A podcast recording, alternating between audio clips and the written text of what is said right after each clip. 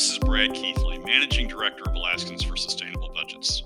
Welcome to the weekly top three, the top three things on our mind here at Alaskans for Sustainable Budgets for the week of May 21st, 2018. The weekly top three is a regular segment on The Michael Duke Show.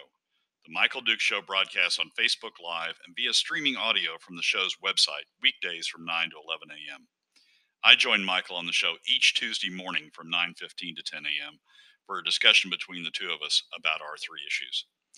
We post the podcast of our discussion following the show on the Alaska for Sustainable Budgets Facebook, YouTube, and SoundCloud pages, and on my website at bgkeithley.com.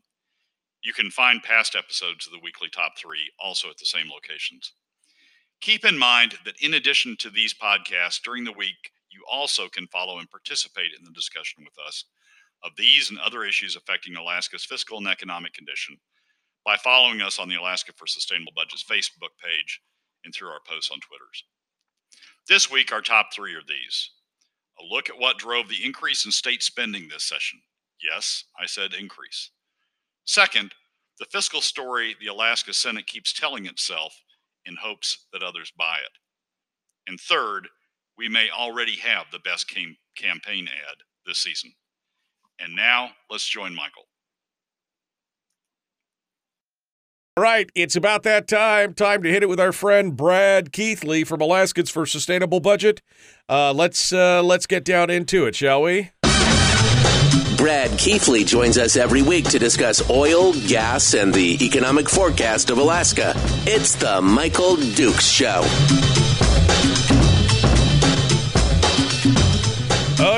Every week, Brad Keithley comes in and he and I get a chance to sit down and talk about usually oil, gas, and politics. Today, it's like politics, oil, and gas. So we'll kind of go backwards on stuff today. But he's got his weekly top three that he likes to always sit down and chat with us about. And we are more than happy to have him on the program. Good morning, Brad. How are you?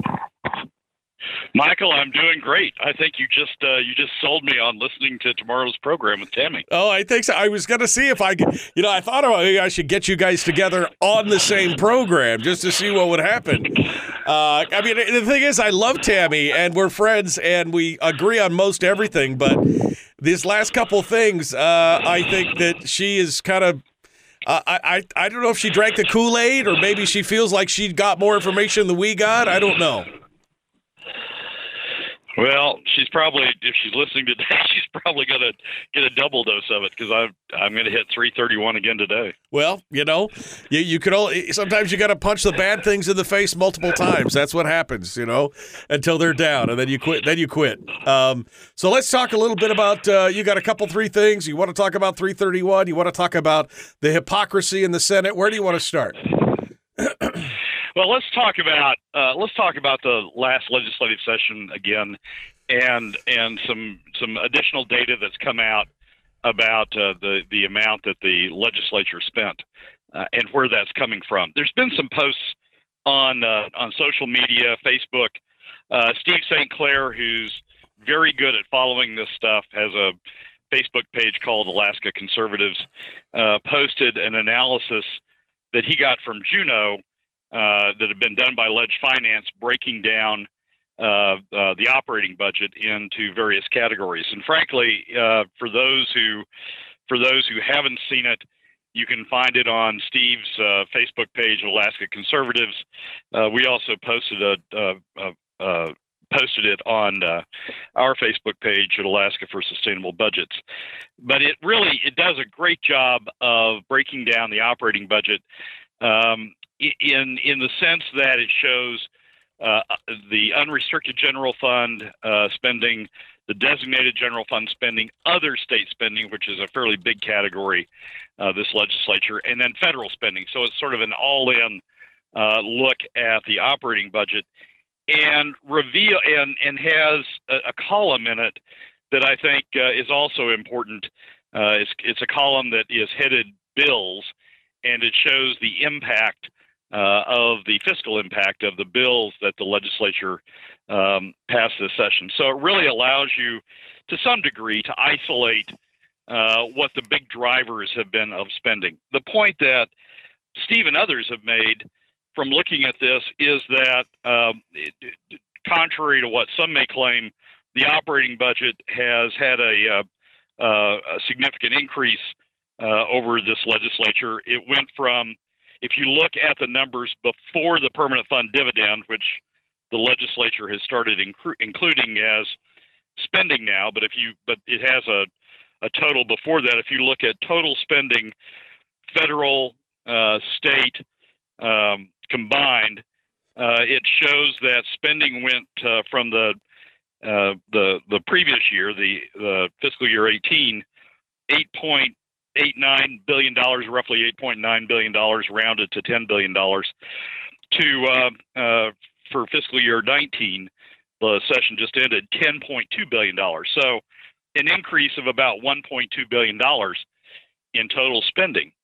Uh, that's a that's a huge increase. That's a right. you know 10 percent increase in a in a in a an environment where legislators have talked about no making no increases at all. Uh, the governors claim to you know have been reducing the budget, and now all of a sudden we have a we have a 1.2 billion dollar uh, increase that's showing up. So it's um it, it that that chart is a is a great way to focus on on what's been going on uh, in the legislature and sort of uh, responding to those who claim that uh, uh that we this legislature like like others that the claims have been made about has cut spending. This this chart shows that in fact spending has not been cut. Right, because even if you take out the dividend, eh, once you take out the dividend factor and you take out HB three thirty one, the 800 plus million dollars for that. I mean, by the time it's all said and done, they're still up three or four hundred million dollars. I mean, in a time when we are still crushing it with a deficit and everything else, um, there is there's no excusing this when it's all said and done. You can parse it out into saying, well, we cut the increase over here, or we cut the increase over here, or we cut the expenditures from this bucket over here. But what they're failing to acknowledge is that from all buckets, the the the overall expenditures are up you know, two, three, four hundred million dollars over last year. That's the bottom line. Well, yeah, and and the bottom line, and you really can isolate using this chart. You really can isolate where that billion two is coming from. It's coming from if you look if you look through the chart, piece through the chart, it's really coming from two things.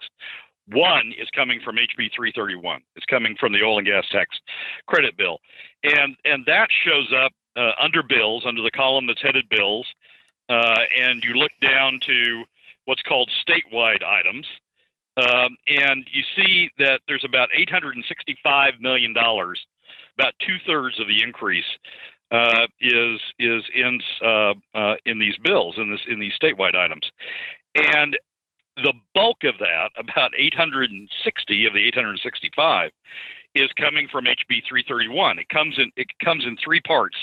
One is the special appropriation uh, for about 737 million dollars, which is the bond uh, the proceeds from the bonds that the state's going to issue that will come into the state and then be used to pay out money to the uh, to the gas producers. And then the debt service, the 27 million debt service is the first year's debt service on those bonds.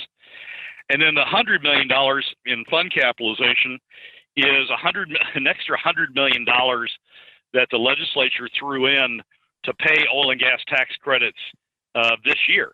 Uh, that's over and above the bonding amount. So right. by the time you add, by the time you add those three things in, of the 1.2 billion dollar uh, increase in overall spending, 837 million of it, or 865 million of it, is coming from uh, is coming from one single act, HB uh, 331, uh, and you know it, it, Tammy can talk about it, others can talk about it, but but when you when people point out that there's been this huge increase, this 1.2 billion dollar increase uh, in spending between FY 2018 and FY 2019, 865 million dollars of it is coming from HB 331. Uh, so it's uh, that's that's one place that the uh, that this increased spending is coming from, and then the other that again this chart allows you to isolate where the other roughly $400 million is coming from, and that's an increase in spending by health and social services. Uh, FY 2018 is about 2.7 billion. FY 2019 uh, all in is about 3.2 billion, an increase of about 400 million dollars. Most of that, 400 million dollars, is federal funds, flow-through funds. Right. So HH, HSS has, has managed to position itself to increase the, the flow of federal funds coming into the, the department, um, and those are showing up as additional spending numbers. And indeed, they are additional spending numbers, but they're not additional state spending numbers. They're additional uh, uh, federal, federal, spending numbers. Right. So that 1.2 billion dollars, so the 1.2 billion dollars, 400 million of it largely is coming from federal, uh, an increase in federal funding from HSS, and then the other 800 million dollars is coming from HB 331. It when, when you know re, people are Republicans, uh, particularly Republicans in the Valley, are very focused on talking about the increased spending. But you have to look at where the increased spending is coming from to understand what the cause of it is, and and this bump, this huge bump that we're that we're seeing this legislature is is coming from the Republicans themselves, is coming from their vote uh, to accelerate payments beyond what was required in the statute uh, to these to the oil and gas producers to issue bonds uh, that will that will kick the can down the road and hit uh, uh, Alaskans in the uh, in the in the 2020s. Um, and and that's you know that's the cause of this increased spending. So some some may try to try to you know blame it on other people, try to blame it on uh, uh, the Democrats, and and there are there are some spending increases going on there that are driven by the Democrats. There's an increase, uh, a relatively small increase compared to these numbers. Uh, in K through 12 funding, there's a relatively small increase in the university uh, uh, funding, but the big bulk of the increased spending is coming from the Republicans themselves. Now, what would you say, Brad, to Republicans um, uh, or others who say, for example, this $400 million uh, roughly uh, in health and social services that is uh, coming from the federal government? Uh, and and you know we say we say hey you've increased it and they say oh hey that's free federal money what is your what is your argument to that uh, when it comes down to say, hey, what we didn't increase. It I mean, we're just we're just spending money, but the federal government's giving us more. What's your argument there? Well, there's a federal, there's a state match to to most of these federal dollars. There's about a hundred million dollars, a little bit over a hundred million dollars in state match required uh, for, in part for the four hundred million dollars, in part for other things. Um, and so you have an increase in state spending. Now, that particular component of state spending is being offset by decreases elsewhere. So net net, uh, we're not increasing state spend to get that $400 million. It is uh, uh, the $100 million in match is being is being offset elsewhere. But but it's creating an additional expectation. I mean, long term, it creates an additional expectation of additional services that are being provided by the state. The feds, frankly, are an unreliable source of funding. We have this continual discussion going on in D.C. about capping and cutting Medicaid. Uh, uh, federal support to state Medicaid services. Uh, we have, you know, an additional. We have this ongoing discussion in D.C. about finding other ways to cut uh, federal support to to state governments. And so, what we're doing when we accept these funds and when we expand services is we're increasing expectations of Alaskans for for what government can do. And and when the federal government cuts back, or or when uh, Obamacare, as an example, Medicaid expansion, for example, uh, kicks into state the state contribution requirements as it does along in here this year or next. Uh, we we we've created these expectations at the state level, and um, and you know, state, and then people look to government, state government, uh, to fill it in because you know, as far as they know, state government's been providing it all along, uh, and they want state government to continue it. That's sort of, I mean, that that's how we've gotten into this problem with Medicaid in the first place. Alaska, over over the course of time, has opted into virtually every optional Medicaid service, um, and they've done it because we did it because you know arguably 50% of those costs um, uh, and in the case of expansion, 90% of those costs, 100% in the first years, 90% in later years, uh, is funded by the federal government. So, hey, that's great stuff. It's additional federal money. Uh, we can expand services. The problem is it comes with the state dollar, these state obligations, and creates the expectations uh, on the part of Alaskans to have these to have this this this this universe of services. And when we get into a fiscal a fiscal crunch like now, or when the federal government cuts back, we still have these ex- Alaskans still have these expectations that we will, that we will provide the services, and you know the states on the state ends up being on the hook to fund them. Right. Well, and we've talked about that in the past that this is part of that issue where you know they've created the need through funding the program to begin with, and the and, and all we can do is look to past performance to pr- to predict future results. And what we're seeing, of course, is that the uh, is that the federal government historically leaves us holding the bag. I mean, we have seen the increase in Medicaid funding and things like that happen. It's it's not like uh, it's not like it's unknown for them to leave us holding that bag and basically say, "Hey, it's all on you at this point. You guys have got to do something. You know, you guys got to do something different." And we saw our costs in Medicaid, Medicare, and all that kind of stuff just explode over the course of just a handful of years. And so this is this is exactly where we're afraid things are going to go in the future. All of a sudden, we'll be left holding the checkbook and saying, "Well, you created it." And now, even by Governor Walker's own estimations, fully one third of Alaskans will be on Medicaid next year. One third of the state. That's insane. Yeah, and you and people say, well, it's only uh, the state's obligation. I mean, that was the mantra at the time all these services were adopted, right? Well, the state's obligation is only 50% of the cost. But the problem is that's 50%, and the problem also is that as medical costs, healthcare costs rise, escalate, explode, spiral, whatever word you want to use to them, um, Alaska is on the hook for 50% of those costs. And we get into a situation where we're providing all of these services, uh, and then we get into a fiscal crunch like we are now, and we really can't get out of we really can't get out of that 50%. We can't get out of that spiral because we've opened the door and we've and we've we've told Alaskans the government's told Alaskans these are the services we're going to provide. So it's it's a it's a it, it's sort of a I want to use bait and switch. That may not be the right term, but we get in um, uh, thinking that we're going to have substantial federal funding for these things, and and even if we continue to have federal funding at the percentage that the federal government uh, initially uh, uh, uh, uh, promised or initially committed to, even if that continues, when healthcare costs explode, we're 50%. I mean, our 50% for 50, percent explodes along with it. So if healthcare costs go up 10% or or 15% or 20%, our our share is going up 10%, 15%, uh, or 20%, and we're in this cycle where we um, uh, where we have these these exploding costs.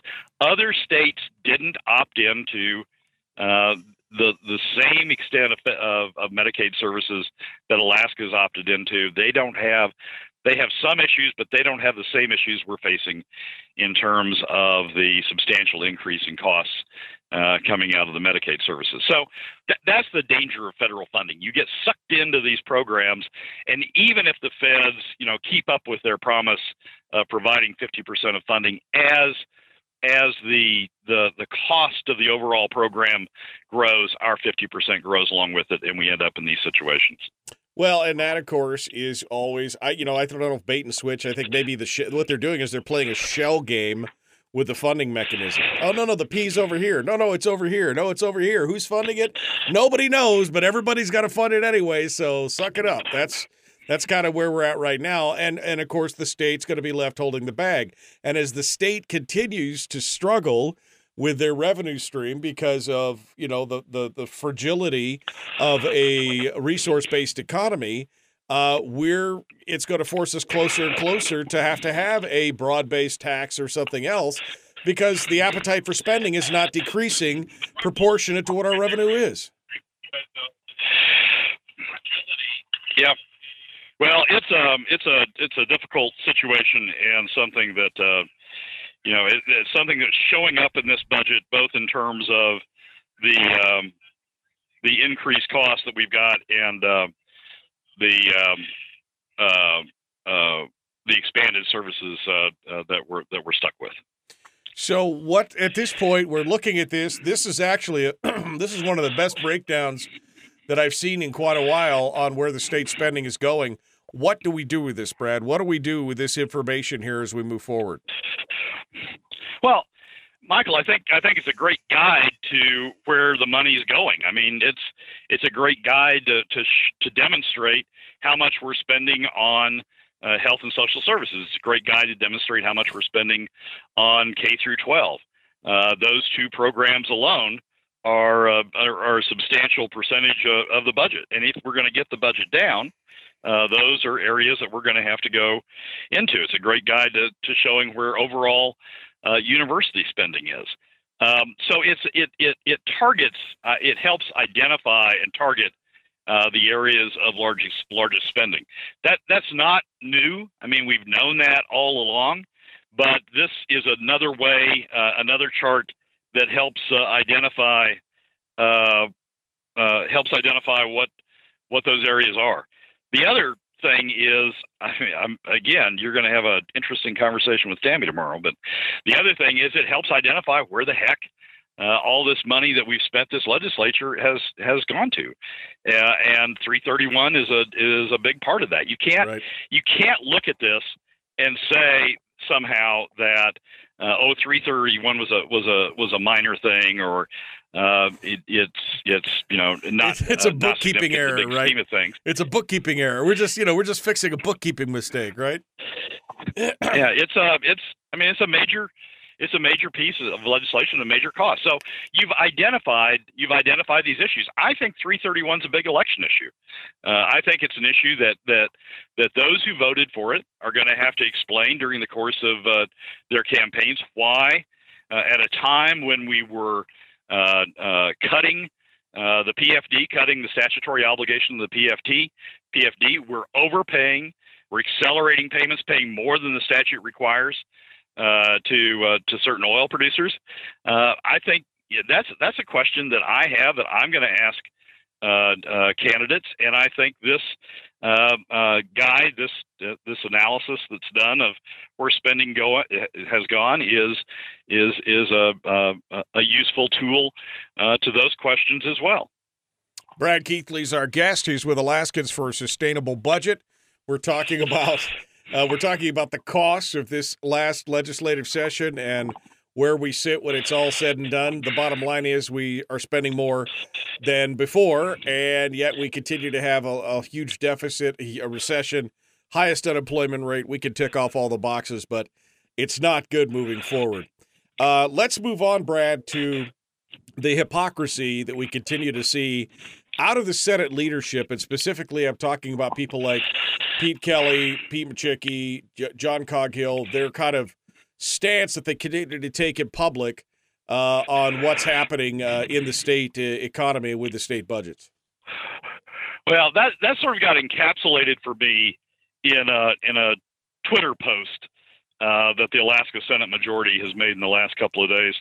There was an article on in in on KTVA, uh, one of the Anchorage television stations, uh, that sort of summarized where the state got to in terms of fiscal policy. Talked about SB 26 and and what happened to some of the other uh, fiscal proposals that that uh, uh, uh at one time or another were in the legislature this last uh, these last two sessions. And one of them was the discussion about income taxes. The House uh, progressive income taxes.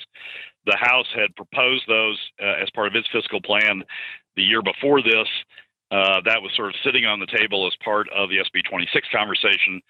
Uh, it didn't go forward, uh, and the article addresses that. In response to the article, uh, the Alaska Senate majority put out this tweet uh, on citing Senator Kelly and said that to think that Alaska needs a broad-based tax is to be willfully ignorant of the facts.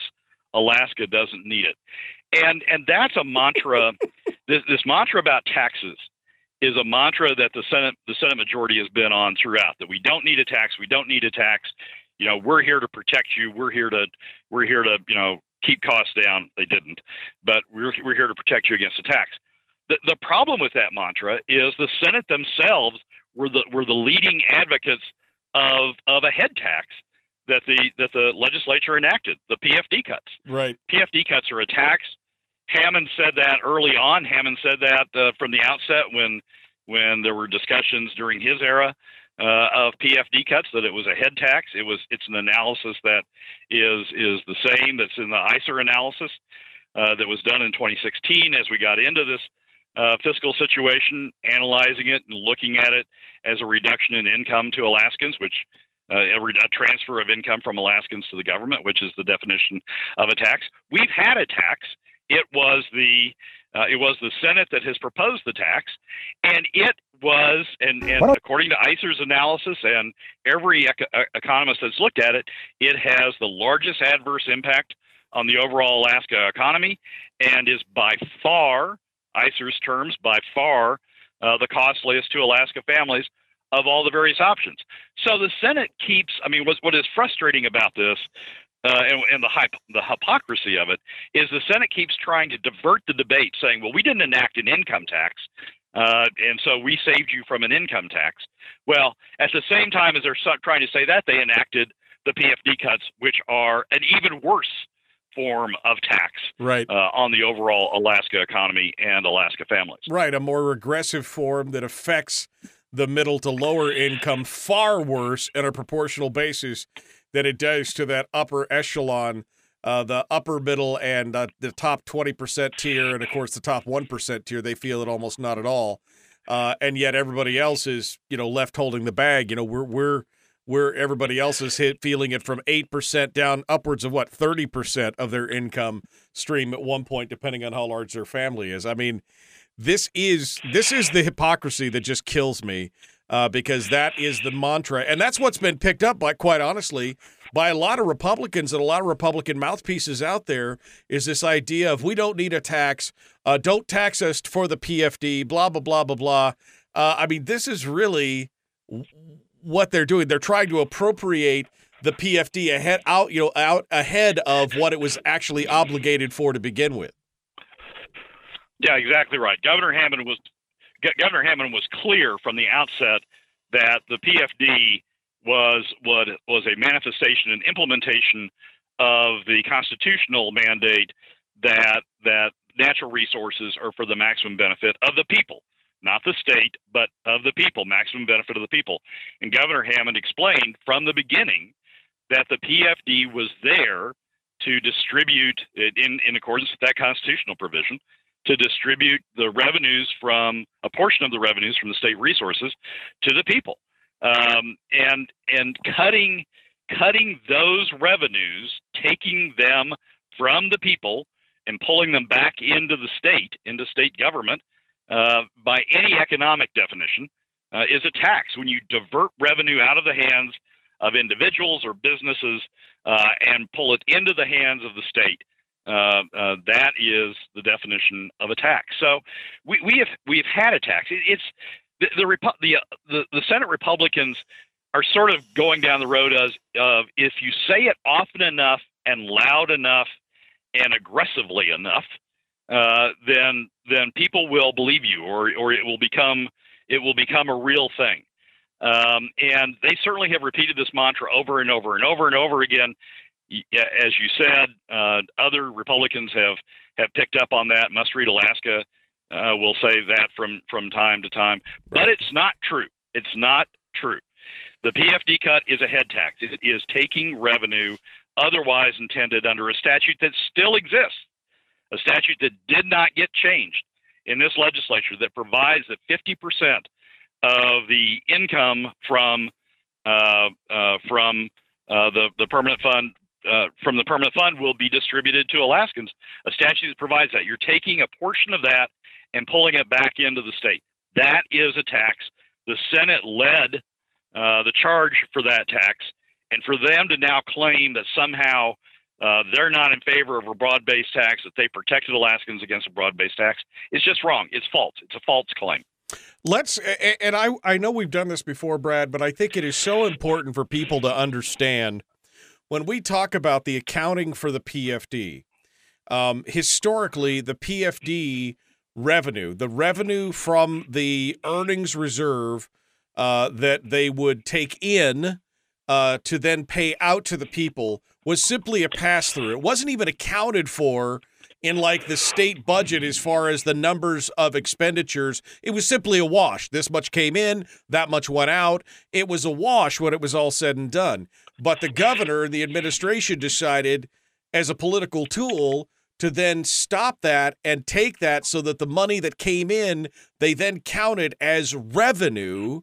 And so, therefore, the PFD itself became another expenditure line. So, when they cut the PFD, they could say, we cut the budget because we cut expenditures, even though historically, up until that point, it had never been done. Am I right? I mean, am I am I am I describing this correctly? No, you're describing it exactly correctly. For for several years, right at the beginning of the PFD, the the the, the permanent fund distribution doesn't show up as a line item on any of the state's budgets. Uh, the statute itself says the statute itself doesn't bring it through the budget. The statute says that the permanent fund corporation shall distribute to the permanent fund uh, uh, dividend division of the Department of Revenue 50% of the earnings that the that the permanent fund corporation has experienced uh, during the previous year uh, uh, off of the permanent fund shall shall distribute to the permanent fund dividend. So d- division. So it didn't really even come in as, as into the budget at all. It was just treated as that as that separate flow. And then it, it, it started showing up in the budget, and it was treated in various years either as other state funds, uh, which are generally treated as off the book funds or treated as designated for, for specific purposes. They're coming from various specific sources. They're going to very specific uses, sort of like federal funds. I mean, it's just sort of treated as a flow through. Or they were treated as designated general funds because there's a statute that said, you shall do this. And, and the definition of a designated fund is there's a designation of how that fund shall be treated, how those revenues shall be treated. And a statute is normally the is normally the, the mechanism through which you have that designation. So the the permanent the PFDs were then treated as designated general funds. Didn't come into the unrestricted general funds, which is generally viewed as money that over which the legislature has uh, has control.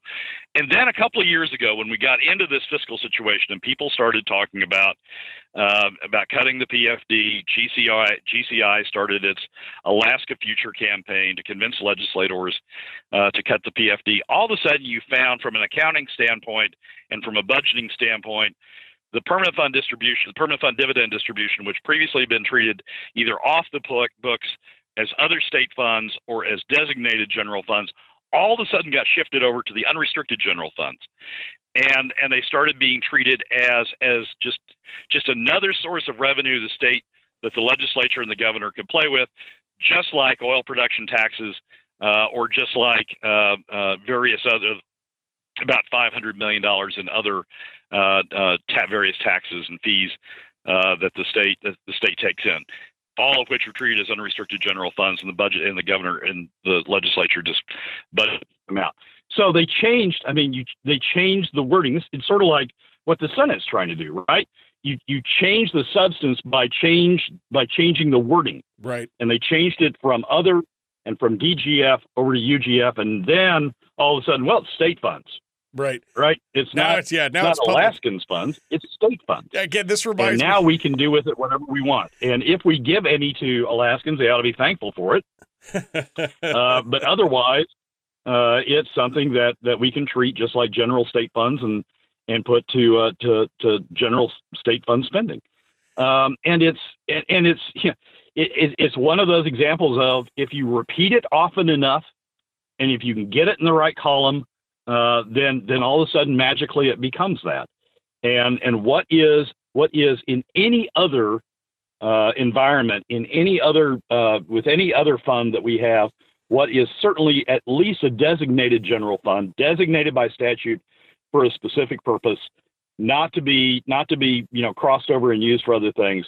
What is at least that? All of a sudden that became an unrestricted general fund. Right. The Senate's trying to do the same thing. The Senate's saying, "Oh, it's not a tax it's it's something else. It's you know we're just using state funds uh, because look, it's in the UGF column. We're just using state funds, and that's and so we're not diverting it from individuals. It's state state money all along. Yeah, we gave it to individuals for a few years, but you know, we we can no longer afford to do that. State funds down, so we're going to spend it. But it's not really a tax, folks. Don't think of it as a tax. We're going to protect Right. you against real taxes. It's Right. not really a tax. But that's But when you again, when you go back and look at the economic definition of tax, which is diverting revenue that's otherwise uh, uh, intended for individuals um, uh, to government, that is the definition of a tax. And if you look at the state statute, which this legislature didn't change, you look at the state statute, it says 50% of the permanent fund earnings will go to uh, to permanent fund dividends. And that continues to feed back into that whole argument again that don't tax us to pay the PFD because again they're now lumping that money which originally came from a whole different area, a whole different source, wasn't even desi- wasn't even uh, uh, was designated, all those kind of things. Now they can say, oh well, now it's a tax, uh, you know, or now we would have to tax you to pay it out because this money's now going to other things. When in essence, what they've done is they have misdirected the funds from the very beginning at this point. That's how they're going to now justify that argument on that regard. Um, we're looking for Brad again. I, it looks like Brad couldn't hear me. Brad, can you hear me now? You still with us? Well, I'm sorry. Yeah, no. I, here's the thing, Brad. Uh, there was a little bit there where I could tell that you couldn't hear me, even though I was talking to you and trying to interject. And you finished your thought, and my comment back to you was the following. My comment was, "This is just another example of how they are now justifying that argument of." Don't tax me, bro, to pay the PFD because they have taken those funds and they've designated those funds now uh, to do other things instead of pay the dividend. And so they're they're they're creating their own mess by justifying these things and then creating their own argument of let's uh, go ahead and and not tax ourselves to pay the PFD. Yeah, exactly. I mean, they're changing the wording, uh, and the and the, the media to some extent is going along with it. Uh, uh, to some extent, blindly. To some extent, if you look at Must Read Alaska for their own political purposes, to help support the Republicans. And it's uh, changing the wording is they're they're trying to change the substance. But the substance is this: the substance is the statute says 50% of the earnings will go to the permanent fund dividend, and they are taking. They're not delivering that 50%. They're diverting a portion of to government. So when you divert a portion of a revenue stream that goes to an individual to government, that is the classic economic definition of a tax. Uh, Harold asks, is there a possibility that the POMV would result in a higher PFD than the 50-50 split? Yes, uh, under certain circumstances. We ran an analysis two months ago, three months ago, four months ago, something like that. You can find it on our blog uh, that showed that under certain circumstances, yes, the POMV could produce a higher revenue stream uh, to uh, uh, to the dividend. It wouldn't it wouldn't persist over time. It's sort of a timing issue. Sometimes the POMV would produce a higher one. Sometimes it would produce a lower one. Actually, over time, there's not that much difference uh, between a POMV and a uh, and and the current the current statutory approach. If you take inflation proofing out of both the government side and out of the PFD side, uh, as you should. But yes, there there are circumstances under which a POMV uh, uh, could produce a higher uh, PFD. Okay, so now we've gone down into it we see how they've done it, how they're framing the argument, the hypocrisy of what's going on, what they're saying. And I think that leads us back to the discussion. Brad, I don't know if you caught the piece yesterday. Uh, it was in Must Read, which really kind of surprised me. And it was a piece from Todd Smolden on what happened with SB 26. And, uh, and it kind of talked about it. He actually even quotes diapering the devil and other things in this Hammond's piece. And I think that ties nicely into kind of your last thought here on getting the words straight from the horse's mouth, so to speak. Uh, let's talk a little bit about that. Uh, the latest thing that we're seeing right now uh, on the interwebs from Senator Mike Dunleavy. Well, there's a new ad out that at the end tells you it's from Dunleavy, but but the first 80% of it could be from Dunleavy or Begich or anybody else who believes uh, in the PFD. And basically, it's Jay Hammond himself on, Right. on videotape Well, talking about the PF, well, talking about the PFD. and hold on one second, Brad. I will go ahead and we will show the folks exactly what uh, we're talking about. Why don't you tell us, Governor Hammond, what you think the role of the permanent fund should be in our economy? I have concluded that there is never a point at which we should cap the dividend. Alaska is an owner state, Now, I prefer the term Alaskans are an owner people because when you say an owner state, it suggests the state government owns those resources. But our Constitution says everybody owns them. To me, it would be asinine, frankly, to reduce dividends if you're putting the whole burden on Alaskans and only Alaskans.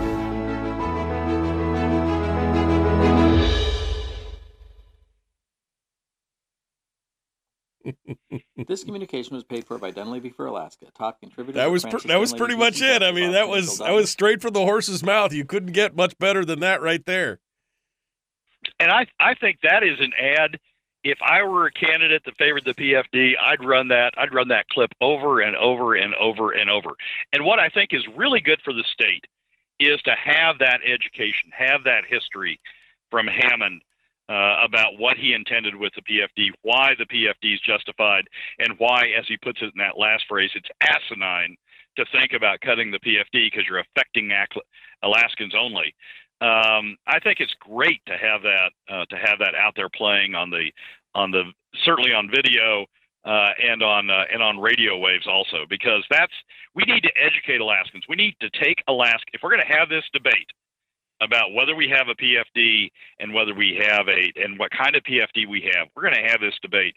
We need to go back to we need to go back to Hammond because it's it's it's his it's his original he, he and his advisors their original concept and his explanation of what the PFD was intended for. I think trumps everybody else's. It's like when you it's like when you want to study the U.S. Constitution, right? And you want to understand what a particular provision is uh, in the U.S. Constitution? Well, you go back to the founding fathers, and you go Right. back to things like the Federalist Papers that that outline what was intended, what what was what the contemporary intent was uh, at the time that uh, at the time that the that the U.S. Constitution was put together. Well.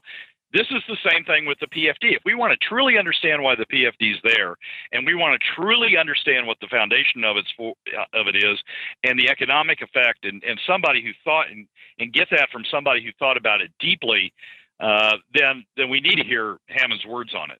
I've tried to do that through, you know, quoting from Diapering the Devil uh, and from uh, from the money chapter of of Hammond's book Tales of an Alaska Bushrat Governor. Uh, others have tried it in other ways, but this videotape, I think that they've that they've gotten into the into the ad, I think it's just an outstanding way of doing it, and I hope hope it plays a lot. Yeah, no, absolutely. I think that it definitely hits all the marks, all the bells and whistles, and kind of kind of short circuits a lot of the things that you're hearing legislators say today. I mean, he, you know, I I, I hate to say the guy was prescient, but at some point you got to say, man, he was seeing exact. I guess nothing ever changes. Is is really the lesson here? There's nothing new under the sun. The politicians of today are doing exactly what a lot of the politicians were doing back in Hammond's day, which was, I mean, they took that first $900 million payment and they just squandered it. I mean, they just blew it. Uh, they were first supposed to put 50% of the next payment into the PFD, and they whittled that down to 25%. That was the seed money for the permanent fund corpus. And and so I mean maybe nothing ever changes. Maybe the more they more they change, the more they stay the same when it's all said and done. Uh, but this is seems to be a common problem with politicians, especially in the state of Alaska. Well, you you go through and read "Diapering the Devil," and you find Hammond's discussion of debates that go on at various times in Alaska's history. He discuss he describes a debate he has with Pete Kott, who was at one time the the, the Speaker of the House. Um, uh, and Kott saying, "Oh, the PFD is just, you know, it's it's we're, we shouldn't be wasting it on individuals. We should be using it for government. We should be avoiding uh, income taxes or sales taxes." And, and and Kott saying exactly the same thing Pete Kelly's saying. I mean, Hammond Hammond went through these battles uh, in, first in the creation of the PFD, then at various times uh, to to keep the PFD going. And and to hear his words on it, I think is just terrific. And and and the other thing it does, Michael. I mean, I remember this debate that Pete Kelly had with with Bill Wielechowski uh, in in a Senate hearing committee about Wielechowski's uh, bill to to create a constitutional provision uh, protecting the PFD. And Kelly went on and on and on about how he was here at the time and he knows what the PFD is for. And Wielechowski couldn't know what it was for. And and and Pete goes off and gives his opinion about what it's for. Well, frankly, Pete's wrong. uh, you, uh, the the foundation of the PFD was Hammond. Uh, it wasn't Pete Kelly's, and Hammond is the best to describe it. And this videotape, uh, I think it's just a it's just an excellent way to do it. I, my comment when I saw it uh, and posted it up is uh, we may wear this out. We may wear this video out uh, during the campaign, playing it over and over and over and over again. Uh, it's it's that good, and I think it's just a I think it's just a terrific way. And and it's not again, it's not partisan in the sense of you know it's not that Mike Dunleavy owns it. Um, Dunleavy's campaign happens to be the one uh, that put it out, but it could easily be uh, Begich's uh, uh, a Begich ad, or it could easily be uh, another person's ad who uh, who's supporting the PFD. So Sure. Could be a I- it- Wielechowski it's a ad, right, nonpartisan yeah. discussion. Yeah, it could be a Wielechowski ad, could be whoever, anybody that supports the original formulation and the and the and the original payout and the idea and promise behind the PFD. This could be their ad. I mean, they could take this ad and they all should have just chipped in and made it and then throw their banners on the end, paid for by, paid for by, paid for by. You want to create a coalition of like-minded individuals who have one purpose and that is protecting the Alaskan people. Wouldn't that be something at some point? Yeah. And and Hammond and Hammond explains. I mean, just to go back to the conversation we were just having before about how the how the Alaska Senate majority and how others have tried to distort this by changing the language. You go back to the original language. Hammond says it is the fulfillment of a promise in the Constitution that the state's resources will be used for the maximum benefit of the people, not the government, the maximum benefit of the people and that and that the and that the the PFD is is the best way in which uh, government has been fulfilling uh, that obligation, that promise uh, under the Constitution. So, you, I mean, you you you get back to the basics. You you you you sort of strip away these later arguments about oh it's government money because look it all of a sudden it showed up under the UGF bracket. Right. Um, you, you get back to the basics. What was it intended for? What does it? What what what's its purpose? What's its goal? Um, uh, and you and you sort of you, you do an education process that I think this state badly needs. Brad Keithley is our guest. Alaskans for a Sustainable Budget is his organization. You can find him on Facebook. Uh, we've got links up in the uh, comment on Facebook right now for both the Dunleavy ad and also the spreadsheet from Steve St. Clair. If you want to take a look at it, you could see them in the comment section there that I posted on the right hand side of the page. Brad, as we wrap up here, so we had, you know, our top three things, you know, was of course the cost of the session and HB 331. We had the hypocrisy of the Senate leadership in Pete Kelly's tweet. We have this final piece here, the Hammond, uh, the Hammond, the words straight from Hammond's mouth. And uh, wh- what do we do with all this as citizens? What do we do with all this as people who are sick and tired of being treated uh, the way that we're being treated right now by the by the majorities in both chambers? What do we do? How do we move forward? Give us some thoughts. Well, I think I think sharing the Hammond video. I mean, if there's a way of stripping out the Dunleavy ad at the end, if that if that offends people or makes them turn off uh, to listening to it, sharing the Hammond video, uh, I think would be is an excellent way uh, that people can help their friends and neighbors understand uh, what the purpose of the PFD was and what the uh, what the goal of the PFD was and why why it's so important to continue to to keep the PFD uh, at the 50-50 split that that Hammond originally intended. What that means to Alaska families, what that means to uh, to Alaska individuals, uh, to the overall Alaska economy. Uh, I think I think sharing that's one thing. The other thing is I would take the Steve St. Clair um, or the, the the analysis that Steve posted that we're sharing here, resharing here, uh, and I if I were uh, individuals, I'd be looking through that and trying to understand where all the spending goes, trying to understand the budget, trying to understand what happened with these bills that the legislature just passed, the impact of those, understanding where the dollars are coming from, and understand where the dollars are going to, so that I'm better educated as an individual, better educated when the campaign starts. When somebody says, "Well, we need to cut, cut HSS, or we need to cut K through 12, or we need to increase funding someplace else," whatever they're saying, you have a background and an understanding of how all those pieces fit together. Right. Well, we've got to educate ourselves, and more than anything else, we have to get out there and get involved. I think. Uh, I mean, again, our charter of changes that we've talked about, changing the players, the venue, the rules, those things have got to happen. Otherwise, we're always going to get what we always got. right? That's that's all we're going to do is get more of the same.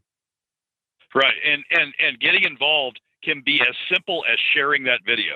Can Yeah. be as simple as letting letting people hear Hammond for themselves. Absolutely. I, I couldn't agree more.